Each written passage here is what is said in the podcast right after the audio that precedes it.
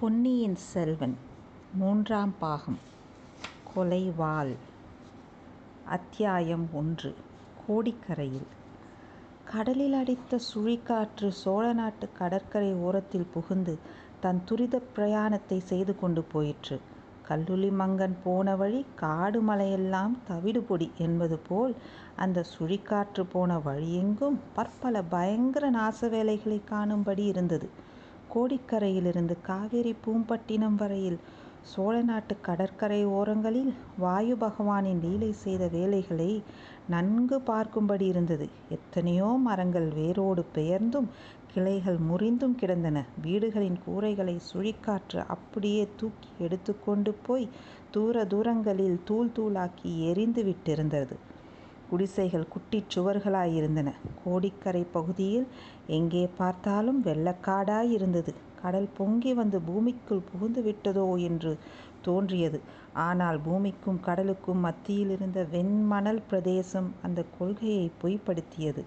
அந்த வெண்மணல் பிரதேசத்தில் ஆங்காங்கு புதைச்சேறு இருந்த இடங்களில் மட்டும் இப்போது அதிகமாக தண்ணீர் தேங்கியிருந்தது. அப்படிப்பட்ட இடங்களில் இப்போது மனிதனோ மிருகமோ இறங்கிவிட்டால் உயிரோடு சமாதித்தான்.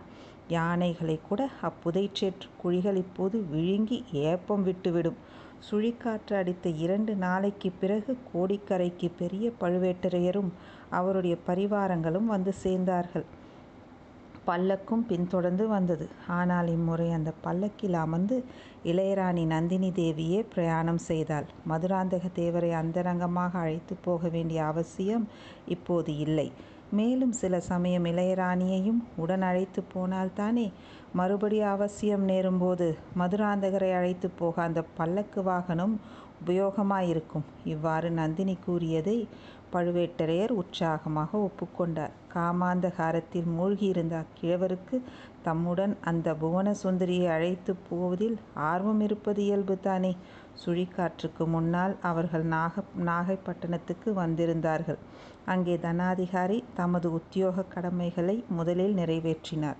நாகப்பட்டினம் அப்போது தமிழகத்தின் முக்கிய துறைமுக பட்டினங்களில் ஒன்றாயிருந்தது. வெளிநாடுகளிலிருந்து எத்தனை எத்தனையோ பொருள்கள் பெரிய பெரிய மரக்கலங்களில் வந்து அத்துறைமுகத்தில் இறங்கிக் கொண்டிருந்தன. அப்பொருள்களை ஆயிரக்கணக்கான சிறிய படகுகள் படகுகள் ஏற்றிக்கொண்டு வந்து கரையில் சேர்த்தன. கரையிலிருந்து மாற்று பண்டங்களை ஏற்றி கொண்டு போய் மரக்கலங்களில் சேர்த்தன. இவற்றுக்கெல்லாம் சுங்கத்திரை விதித்து வசூலிக்கும் அதிகாரிகள் பலர் இருந்தனர். அவர்கள் சரிவர வேலை செய்கிறார்களா என்பதை மேற்பார்வை பார்ப்பது சோழ நாட்டு தனாதிகாரி பெரிய பழுவேட்டரையரின் உரிமையும் கடமையும் அல்லவா? அந்த வேலை பூர்த்தியான பிறகு பெரிய பழுவேட்டரையர் நாகைப்பட்டினத்தில் புகழ்பெற்றிருந்த சூடாமணி புத்த விகாரத்துக்கும் விஜயம் செய்தார். பிக்ஷுக்கள் அவரை தக்கபடி வரவேற்று உபசரித்தனர். புத்த விகாரத்துக்கு தேவை ஏதேனும் உண்டா? பிஷு பிக்ஷுக்களுக்கு குறைகள் ஏதேனும் உண்டா? என்று தனாதிகாரி விசாரித்தார். ஒன்றும் இல்லை என்று பிக்ஷுக்கள் கூறி சுந்தர சோழ மன்னருக்கு தங்கள் நன்றியையும் தெரிவித்தார்கள். சில நாளைக்கு முன் இந்த விகாரத்தை சேர்ந்த பிக்ஷுக்கள் இருவர் தஞ்சைக்கு சக்கரவர்த்தியை பார்க்க வந்திருந்தார்கள். புத்த சங்கத்தின் சார்பாக சுந்தர சோழர் விரைவில் நோய் நீக்கி குணமடைய வேண்டும் என்று வாழ்த்துக்களை தெரிவித்தார்கள். அப்போது அவர்கள் இளவரசர் அல்மொழிவர்மர் இலங்கையில் புத்த தர்மத்துக்கு செய்து வரும் தொண்டுகளை குறித்து தங்கள் பாராட்டுதலை தெரிவித்தார்கள். இடிந்து போன புத்த விகாரங்களை புதுப்பித்து கொடுக்கும்படியாக இளவரசர் கட்டளையிட்டு நிறைவேற்றியும் வருவது இலங்கையில் உள்ள புத்த பிக்ஷுக்களின் மகா சங்கத்துக்கு அளவற்ற மகிழ்ச்சியை அளித்து வருவதாகவும் அவர்கள் கூறினார்கள். சக்கரவர்த்தி பெருமானே இன்னும் ஒரு மகிழ்ச்சிகரமான செய்தியும் நாங்கள் கேள்விப்படுகிறோம். இலங்கையின் பழமையான சிம்மாதனத்தை தங்களுடைய இளைய திருக்குமாரருக்கே அளித்து இலங்கை அரசராக முடிசூட்டி விடலாம் என்று பிக்ஷுக்களில் ஒரு பெரும் பகுதியார் கருதுகிறார்களாம். அவ்விதம் தங்களுக்குள் பேசிக்கொண்டு இருக்கிறார்களாம் இதை காட்டிலும் நம் இளவரசரின் பெருமைக்கு வேறு என்ன சான்று வேண்டும் என்றார்கள் இதை கேட்டுக்கொண்டிருந்த பெரிய பழுவேட்டரையரின் உள்ளத்தில் ஒரு அபூர்வமான யோசனை உதயமாயிற்று. பிக்ஷுக்கள் பிக்ஷுக்கள் சென்ற பிறகு அதை சுந்தர சோழ சக்கரவர்த்தியிடமும் தெரிவித்தார். மூன்று உலகும் ஆளும் இறைவா தங்கள் அதிகாரம் எட்டு திசையிலும் பரவி நிலை பெற்றிருக்கிறது. இந்த பரந்த பூமண்டலத்தில் தங்கள் ஆணைக்கு கீழ்ப்படியாதவர்கள் யாரும் இல்லை. ஆனால் தங்கள் திருப்புதல்வர்கள் இருவர் மட்டும் அதற்கு விளக்காயிருக்கின்றனர். அவர்களுக்கு துர்ப்புத்தி புகட்டும் சிலர் சோழ மகாராஜ்யத்தில் பெரிய பதவிகள் வகிக்கிறார்கள்.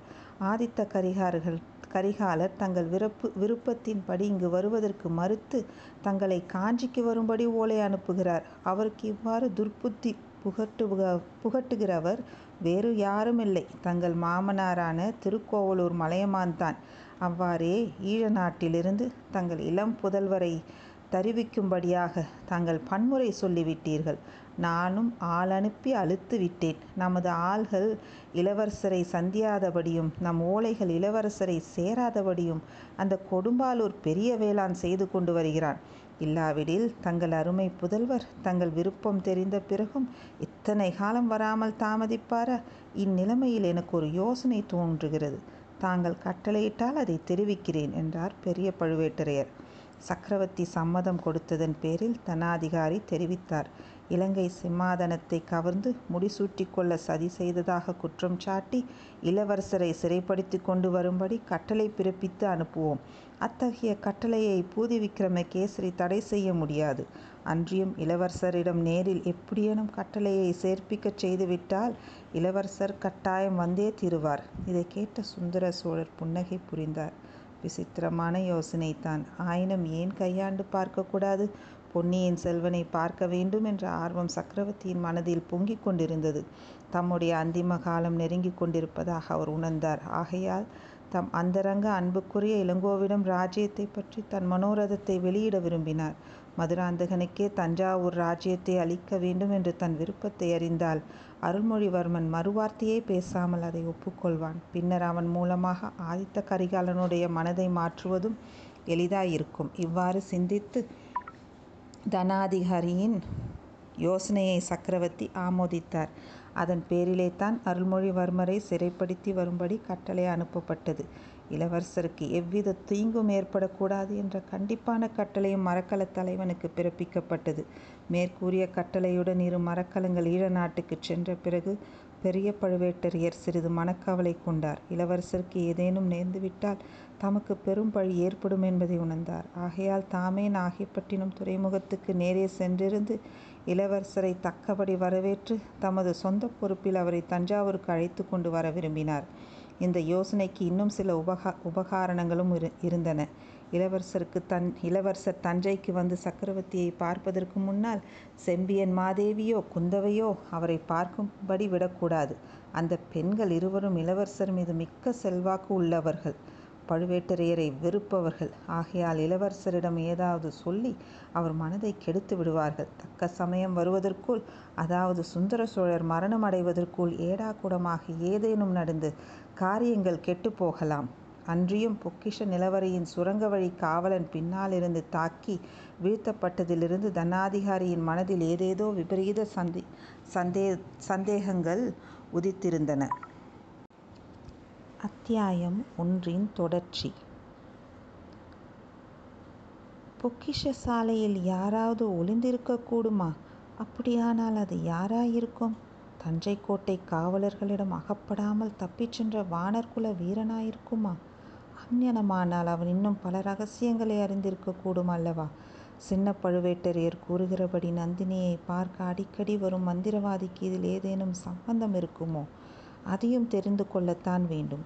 இளைய பிராட்டி குந்தவை தேவி தான் வந்தியத்தேவனை ஓலையுடன் இளவரசர் அருள்மொழிவர்மரிடம் அனுப்பியிருக்கிறாள் என்னும் செய்தியும் தனாதிகாரியின் மனதை கலங்கச் செய்திருந்தது. வந்தியத்தேவன் மூலம் என்ன செய்தி அனுப்பியிருப்பாள்? தாமும் சம்புவராயர் முதலியவர்களும் சோழ சிம்மாதனத்தை பற்றி முடிவு செய்துள்ள யோசனையை பற்றி அந்த பெண் பாம்புக்கு செய்தி எட்டிருக்குமோ அதை பற்றி ஏதேனும் அவள் எழுதி அனுப்பியிருப்பாளோ? எப்படி இருந்த போதிலும் இளவரசர் சோழ நாட்டின் கரையில் இறங்கியதும் தாம் அவரை முதலில் சந்திப்பது தான் நல்லது. வந்தியத்தேவனையும் இளவரசருடன் சிறைப்படுத்தி கொண்டு வர கட்டளை இட்டிருப்பதால் அவனையும் முதலில் தாம் பார்த்தாக வேண்டும். அவனுக்கு என்னென்ன தெரியும்? எவ்வளவு தூரம் தெரியும் என்பதையும் கண்டுபிடித்தாக வேண்டும். இப்படியெல்லாம் யோசித்து பெரிய பழுவேட்டரையர் நாகைப்பட்டினத்துக்கு போய் காத்திருக்க தீர்மானித்தார். அவருக்கு இருந்த காரணங்களை காட்டிலும் அதிகமாகவே நந்தினி தேவிக்கும் இருந்தன. வந்தியத்தேவனை மறுபடி பார்க்கவும் குந்தவை அவனிடம் என்ன ஓலை கொடுத்து அனுப்பினாள் என்பதை அறிந்து கொள்ளவும் நந்தினி மிக்க ஆவலாயிருந்தாள் மந்திரவாதி ரவிதாசன் போன காரியம் எவ்வளவு தூரம் வெற்றியடைந்தது என்று அறியவும் ஆர்வம் கொண்டிருந்தாள். ஆகையால் நாகைப்பட்டினத்துக்கு தானும் வருவதாக கூறினாள். கரும்பு தின்ன கூலி வேண்டுமா? கிழவர் உடனே அதற்கு இசைந்தார். கடலில் கரையோரமாக உல்லாசப்படகில் ஏறி நந்தினியுடன் ஆனந்த பிரயாணம் செய்வது பற்றி அவர் மனோராஜ்யம் செய்யலானார். அவர் உள்ளத்தையும் உடலையும் எரித்து கொண்டிருந்த தாவம் அதன் மூலம் தீர்வதற்கு வழி ஏற்படலாம் என்றும் ஆசை கொண்டார். பழுவேட்டரையரும் நந்தினியும் நாகைப்பட்டினத்தில் இருந்தபோதுதான் சுழற்காற்று அடித்தது. காற்றின் உக்கிர லீலைகளை நந்தினி வெகுவாக அனுபவித்தாள். கடற்கரையோரத்தில் தென்னை மர உயரத்துக்கு அலைகள் எழும்பி விழுவதை பார்த்து கழித்தாள் ஆனால் கடலில் உல்லாசப் படகில் ஆனந்த யாத்திரை செய்யலாம் என்னும் பழுவேட்டரையரின் மனோராஜ்யம் நிறைவேறவில்லை. சுழிக்காற்றை அல்லோல கல்லோலப்படுத்திவிட்டுப் போன பிறகு கடலிலே கப்பல்களுக்கும் படகுகளுக்கும் சேதம் உண்டா என்பதைப் பற்றி பழுவேட்டரையர் விசாரித்து அறிந்தார்.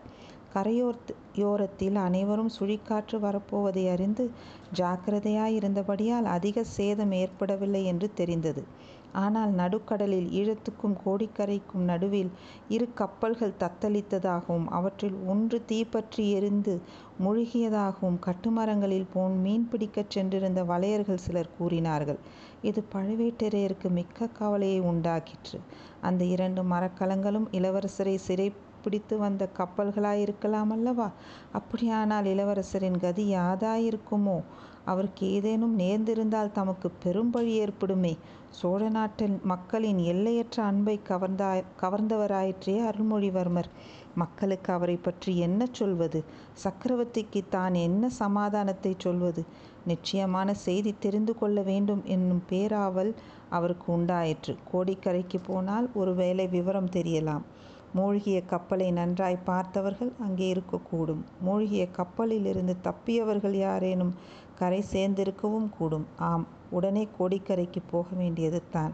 இந்த எண்ணத்தை நந்தினியிடம் வெளியிட்டதும் அவளும் ஆர்வத்துடன் அதை ஒப்புக்கொண்டாள் கோடிக்கரையை நான் இதுவரையில் பார்த்ததில்லை. அந்த பிரதேசம் மிக அழகாயிருக்கும் என்று கேள்விப்பட்டிருக்கிறேன். இச்சந்தர்ப்பத்தில் அதையும் பார்த்துவிடலாம் என்றாள் நந்தினி.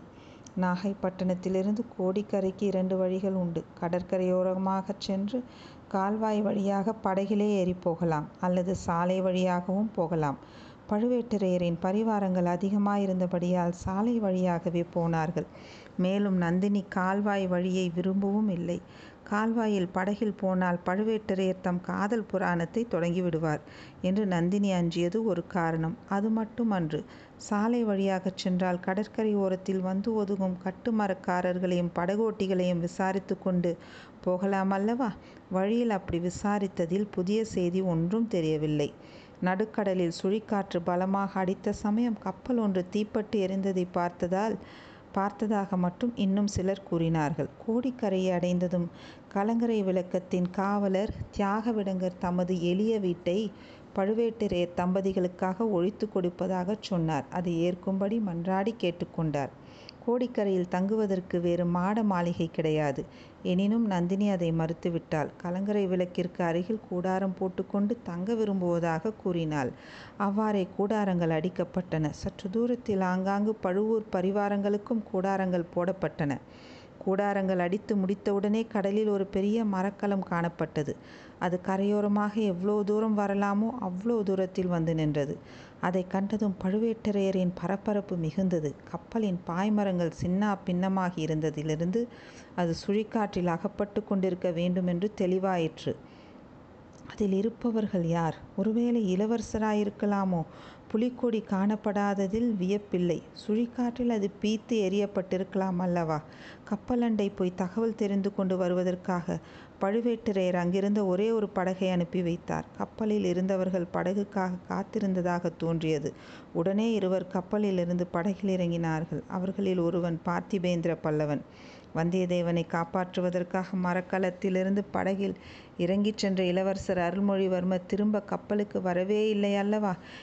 இதனால் பார்த்திபேந்திரன் எல்லையற்ற கவலைக்கு உள்ளாகித் தத்தளித்தான். காற்று அடங்கிய பொழுது விடிந்து அடங்கி பொழுது விடிந்த பிறகும் பிறகு அங்குமிங்கும் கப்பலை செலுத்தித் தேடினான். படகில் இளவரசருடன் இறங்கியவர்களில் ஒருவன் மட்டும் குற்றுயிராக அகப்பட்டான். அவன் வந்தியத்தேவனை இளவரசர் மிக்க தீரத்துடன் காப்பாற்றிய பிறகு படகுக்கு நேர்ந்த கதியைச் சொன்னான். இதனால் பார்த்திபேந்திரனுடைய துயரம் பன்மடங்காயிற்று. ஒருவேளை கோடிக்கரை சென்று உயிருடன் ஒதுங்கி கூடாதா என்ற ஆசை ஒரு பக்கத்தில் கிடந்து அடித்துக் கொண்டது. ஆகவே கோடிக்கரை சென்று விசாரிப்பது என்று தீர்மானித்தான். அதற்காகவே கப்பலை அங்கே கொண்டு வந்து நிறுத்தச் செய்தான். படகில் இறங்கிய பிறகு கரையை நோக்கிப் போக ஆரம்பித்ததும் பெரிய பழுவேட்டரையர் தம் இளையராணி சகிதமாக அங்கு வந்திருப்பதை அறிந்து கொண்டான். அது அவனுக்கு மிக்க எரிச்சலை மூட்டியது. பழுவூர் இளையராணி நந்தினியைப் பற்றி ஆதித்த கரிகாலர் கூறியவையும் நினைவுக்கு வந்தன. அவ்விதம் அந்த மகாவீரரின் உள்ளத்தை கொள்ளை கொண்டு அவரை பித்து பிடிக்க அடி அடித்த மோகனாங்கி எப்படி இருப்பாள் என்று பார்க்கும் சபலமும் அவன் உள்ளத்தின் அடிவாரத்தில் ஒரு மூலையில் எழுந் எழுந்தது. அந்த விருப்பம் விரைவு விரைவில் வளர்ந்து கொழுந்துவிடத் தொடங்கியது. ஒருவேளை அவளை பார்க்க முடியாமற் போய்விடுமோ என்ற கவலையுடன் கவலையும் உண்டாகிவிட்டது. ஆனால் அந்தக் கவலை நீடித்திருக்கவில்லை. படகிலிருந்து கரையில் இறங்கியதும் நேரே பழுவேட்டரையரின் கூடாரத்துக்குப் பார்த்திபேந்திரனை அழைத்துப் போனார்கள். கூடாரத்தின் வாசலில் பழுவேட்டரையர் கம்பீரமான தோற்றத்துடன் நின்று கொண்டிருந்தார். ஆஜானுபாகுவான அந்த வீரரைக் கிழவர் என்று சொல்வது எவ்வளவு பெரிய தவறு என்று பார்த்திபேந்திரன் எண்ணினான். அவன் பார்த்திருக்கும் எத்தனையோ இளம் பிராய வாலிபர்களைக் காட்டிலும் அவர் தேகக்கட்டும் மனோதிடமும் வாய்ந்த புருஷ சிங்கமாகக் காட்சியளித்தார். இவ்விதம் அவன் எண்ணிக் கொண்டிருந்த போதே கூடாரத்துக்கு உள்ளே இருந்து மங்கை ஒருத்தி வெளிவந்தாள்.